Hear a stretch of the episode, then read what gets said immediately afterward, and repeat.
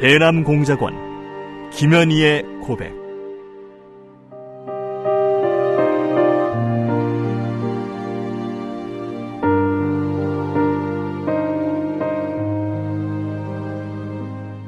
나는 김정일의 친필 지시로 1988년 남조선에서 열리는 서울 올림픽을 파괴할 때 대한 공작 임무를 받고 100여 명의 남조선 노동자들이 탔던 비행기를 공중에서 폭파시켰다. 평범한 여자로 살고 싶었던 내가 어떻게 한치의 죄책감도 없이 이처럼 수많은 사람들을 죽인 살인자가 되고 말았는가. 조국을 위해 한 목숨 바친다는 명분 아래 이 엄청난 죄악을 저지른 나를 용서할 수가 없다. 이 수기는 이루지 못한 내 꿈과 나로 인해 희생된 사람들에게 속죄의 죄물로 바치는 눈물의 기록이다.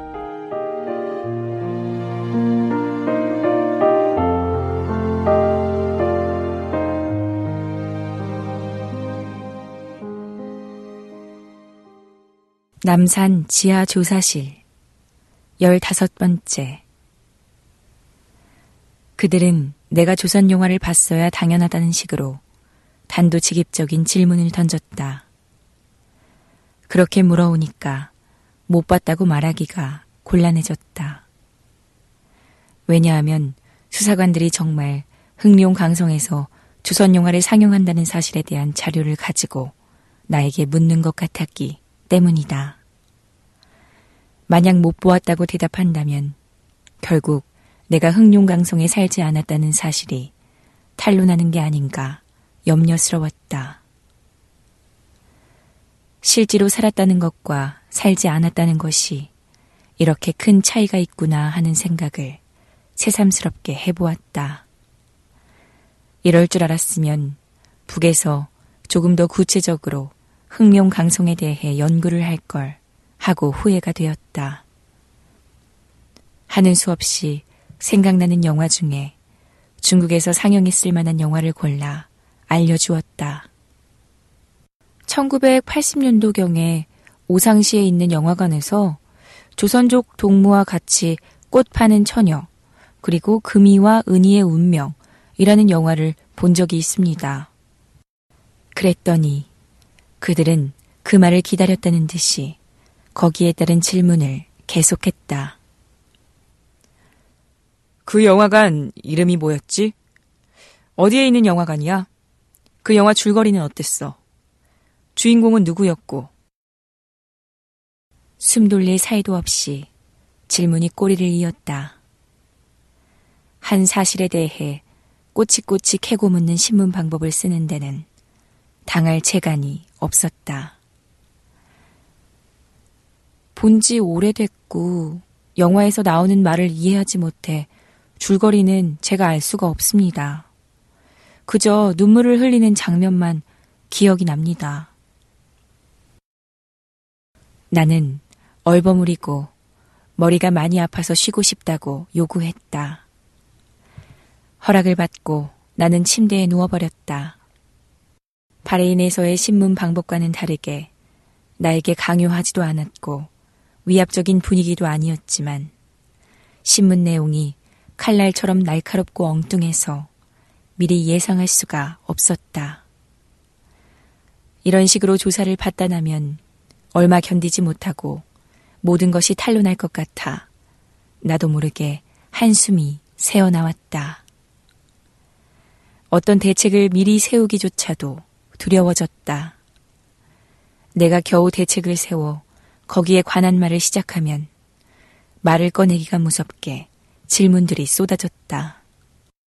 전혀 예상치 못한 질문에 대해 대답을 하다 나면 말은 어느새 엉뚱한 방향으로 흘러갔다. 각본에 없던 말을 많이 하는 동안 그들에게 새로운 미끼만 던져주는 꼴이 되었다. 앞으로는 이들이 취하는 작전을 보아가면서 그때그때 임기응변으로 대처해 나갈 생각이었다. 그날 점심 식사로는 회덮밥이 나왔다. 날 생선을 잘게 썰어 얹은 밥을 물 고추장에 비벼 먹으라고 했다. 날 생선도 여러 가지 종류가 듬뿍 얹혀 있었다. 북에서는 보기 드문 귀한 날 생선이었다. 이제는 먹는 것으로 나를 꾀려 하는 모양이구나 하고 그들의 속마음을 읽었다. 북에서는 날 생선을 회쳐 먹는 것은 특수한 신분의 사람들에게나 있는 일이었다. 일반 사람들에게는 꿈조차 꾸지 못할 일이다. 나도 사회에 있을 때는 생선회를 먹어본 적이 없었으나 중앙당에 소환되고 나서야 먹어볼 수 있었다. 그것도 바다 생선이 아닌 민물 고기였다. 잉어 회였는데 높은 간부를 모시고 하는 동석 식사 때만 그것이 상위에 올라왔다. 북의 날 생선과는 비교도 안 되는 날 생선 맛에 나는 회유인 줄 알면서도 맛있게 먹었다.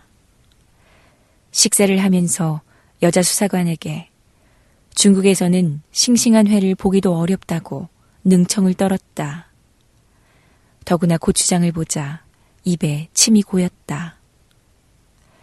그냥 덥석 붓고 비벼 먹고 싶었으나 그럴 형편이 아니어서 처음 보는 양 해야 했다.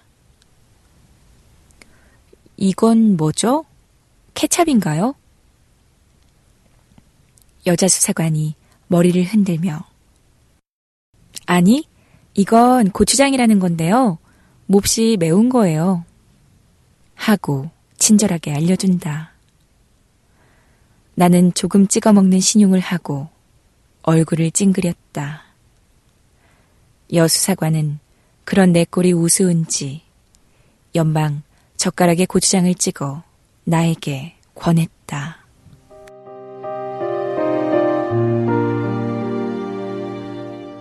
대남공작원 김현희의 고백, 랑독의 박수연이었습니다.